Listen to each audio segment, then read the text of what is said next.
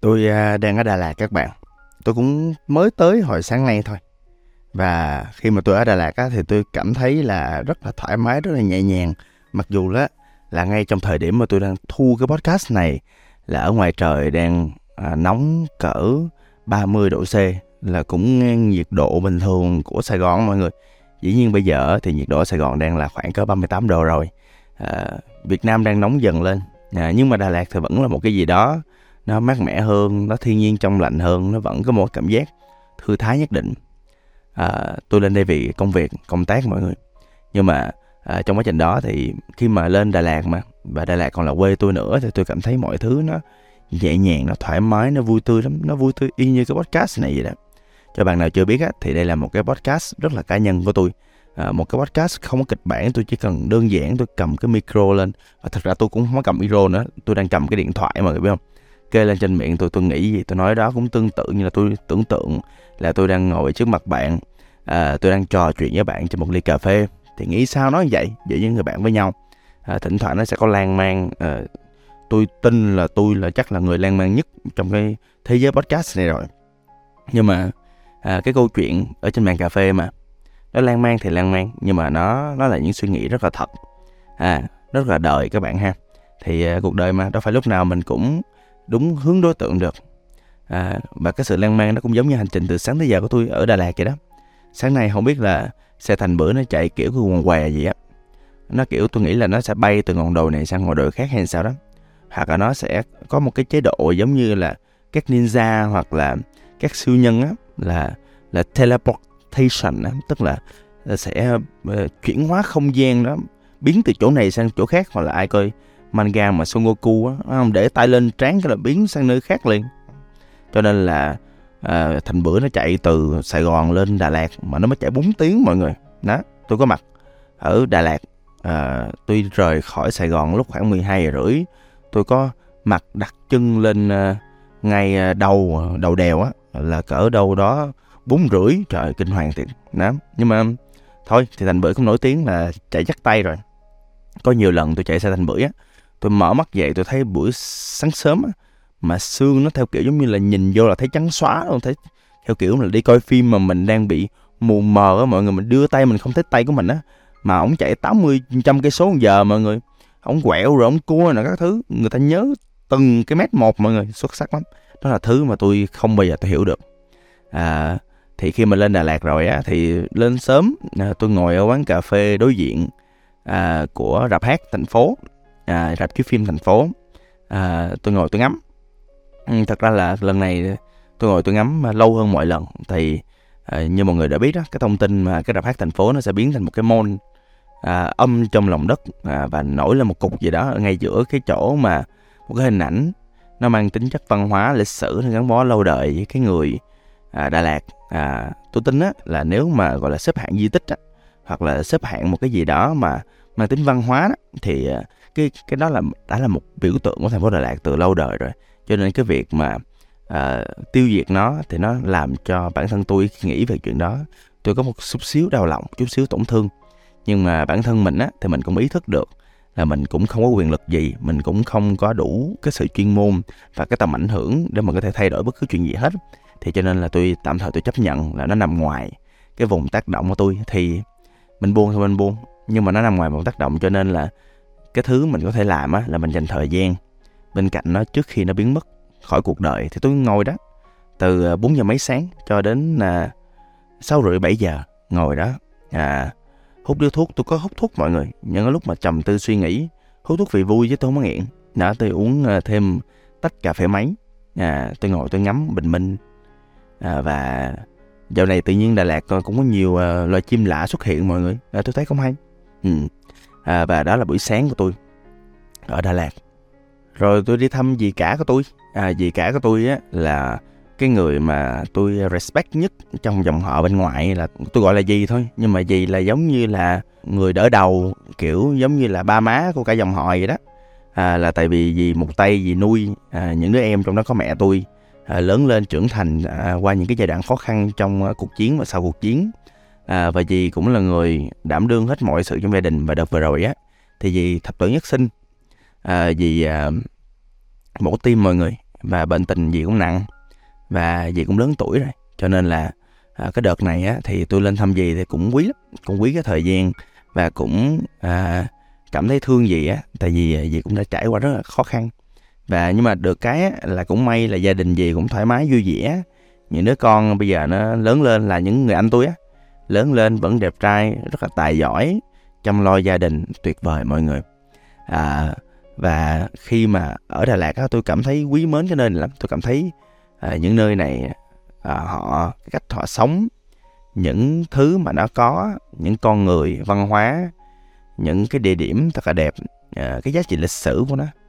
À, và cái cách mọi người cư xử với nhau nó dễ thương lắm mọi người. Và thực ra là nói về Đà Lạt thì à, bây giờ tôi mới nói về chủ đề chính nè nói về cà phê. Thật ra Đà Lạt là cũng là nơi có thể nói là ngoài hổ tàng long à, là một nơi mà cũng có rất là nhiều người giỏi. Họ bỏ phố thị họ về quê họ sống. Một cuộc sống mà nó tự do thoải mái nó phóng khoáng. Nhưng mà đồng thời thì nó cũng có một cái gì đó là tôi gọi à, là một cái sự ngông. À, tại vì bản thân những người giỏi thì vẫn là những người giỏi thôi. Và họ có những cái tiêu chuẩn riêng trong những ngành nghề. Tôi ví dụ ngành cà phê đi. Ví dụ như là mới hồi sáng nay tôi ghé S Coffee, của một anh tên là Dũng Bụi. Ai làm cà phê ở Đà Lạt thì chắc cũng biết sơ sơ anh này. Anh này thì hồi xưa cũng từ lâu lắm rồi. Ảnh bán cà phê, ảnh kinh doanh cà phê, ảnh đi vô nông trại, ảnh nhập à, hạt về, xong ảnh rang rồi rất là nhiều thứ. Rồi ảnh à, thậm chí còn, lâu lâu còn bán ở ngay cái à, chợ Đà Lạt, ở ngay cái dốc cầu thang nữa. Hay lắm. Anh này ảnh rất là thích à, cà phê và đam mê cà phê từ những ngày đầu anh này cũng rất nhiều kiến thức à, về cà phê. À, nhưng mà cách anh này nói chuyện cũng à, bình dân nhẹ nhàng thôi mọi người. Không có đau to quá lớn không có academic à, cũng kiểu giống tôi vậy đó. Giống tôi là cũng chuyên gia khởi nghiệp nó cũng học hành rồi bằng thì cũng chất đống ở nhà. À, rồi mình á thì mình có thể nói những cái thứ mà nó văn hoa đầy chữ nghĩa nhưng mà nó cũng vô dụng nếu mà cái sự chia sẻ của mình nó không đến được với đại chúng với đối tượng mình cần. Đó cho nên là à, mình à, văn hoa mà làm gì? Cứ bình dân thoải mái sống là mình là được. Và khi mà tôi nói chuyện trò chuyện với ảnh bình thường thôi thì thì tôi cảm nhận rất là rõ cái sự mà thích trong cái việc mà à, chia sẻ những cái kiến thức những cái trải nghiệm những cách làm sao để tận hưởng tốt nhất một ly cà phê. Hay lắm mọi người anh cũng anh cũng nhẹ nhàng anh cũng không có kiểu phê phán. À, thật ra trong thị trường nào cũng sẽ có những người phê phán tức là họ có một cái gu riêng và họ coi cái gu nó là tiêu chuẩn và họ bắt mọi người phải theo họ. Thì tôi không biết tại sao người ta lại suy nghĩ như vậy. Tôi thì luôn có suy nghĩ là quan điểm của ai cũng xứng đáng được tôn trọng. À, khi mà quan điểm của mình khác người ta thì cũng không nên công kích người ta mà chỉ nên trình bày quan điểm của mình một cách sắc bén nhất có thể thôi. Thì luận điểm luận cứ luận chứng đó những cái như vậy thì mình cứ trình bày ra rồi nếu khác quan điểm thì mình đồng ý là khác quan điểm. Không có lý do gì phải công kích nhau cả. Và thậm chí ví dụ như là cá nhân mọi người thấy đi tôi á nhiều khi ở trên á tôi trình bày như thế này nhưng mà ở dưới tôi đọc thấy một cái bình luận ô tôi thấy đúng á. Tôi lập tức nói ờ, đồng ý. Ờ bây giờ anh đã thay đổi quan điểm. Đó. Tại vì lại vì sao? Là tại vì quá trình học là quá trình thay đổi quan điểm mà con người. À, tức là con người chúng ta đó là sinh ra biết gì đâu phải được dạy thì khi dạy điều đó có nghĩa là quan điểm thay đổi. Con người lại dạy chúng ta lại dạy chúng ta không chống lại tự nhiên được các bạn.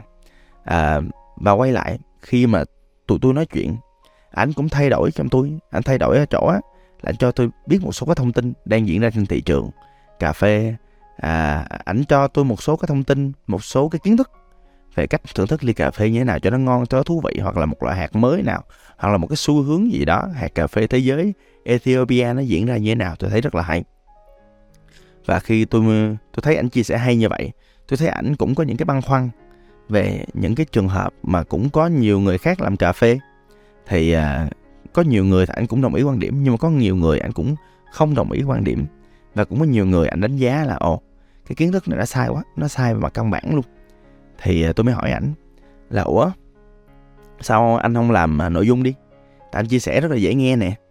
Anh nói à, anh không biết. Sau mà tôi hỏi ảnh là, nhưng mà anh có có thật sự muốn chia sẻ và thay đổi không? Thì ảnh nói như bao người khác ở Đà Lạt là ừ thì ai tới nói chuyện với anh thì anh nói thôi. Nhưng mà còn những người còn lại thì anh cũng vô phương không có cách nào để nói hết.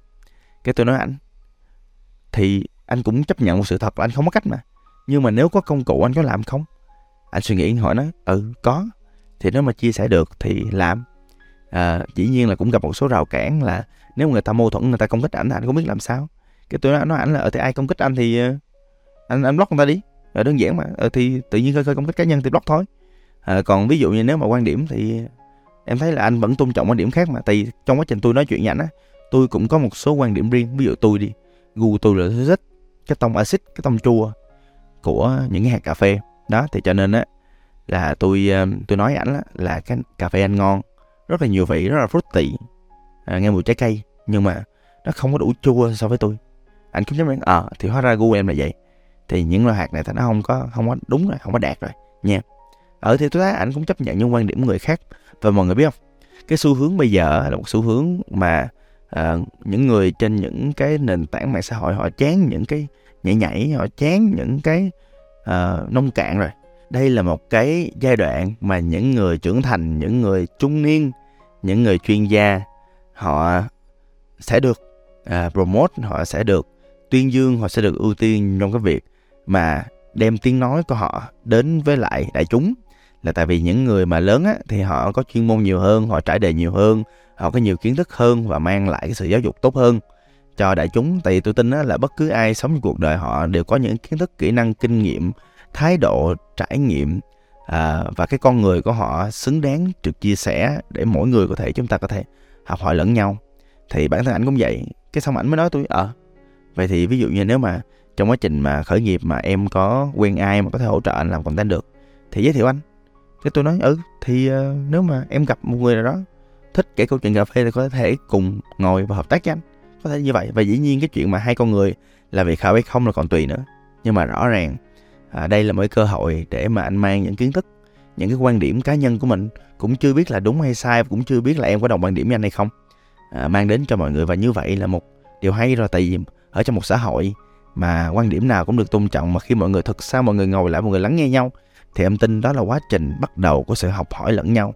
Và em tin là điều đó sẽ làm cho cả xã hội tiến bộ. Và đồng thời anh biết không à, lúc đó thì à, tôi dừng rồi đó. Tôi không chia sẻ tiếp. Tôi tính nói mà tôi không dám nói nói nghe sến lắm mọi người.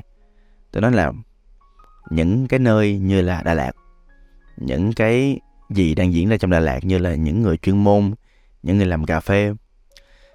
À, tại vì khi mà chia sẻ trên mạng á nó không phải chỉ là chia sẻ cái kiến thức không chia sẻ kỹ năng không. Nó còn là chia sẻ phong cách sống. Và tôi tin á là ở Đà Lạt là một nơi rất là đẹp đi và những cái con người mà đang sống ở Đà Lạt là tôi tin là họ cũng đang hướng tới một cuộc sống nó đẹp hơn. Trong hiện tại và tôi rất thích những câu chuyện mà những con người Đà Lạt và thật ra là Đà Lạt là nơi như tôi nói hồi nãy ngọa hổ tàng long. Nên tôi thực sự tôi mong muốn và tôi tin là có rất nhiều người ở trên mạng xã hội này họ mong muốn nghe được cái tiếng nói của những cái con người đến từ những nơi rất là hay như ở Đà Lạt.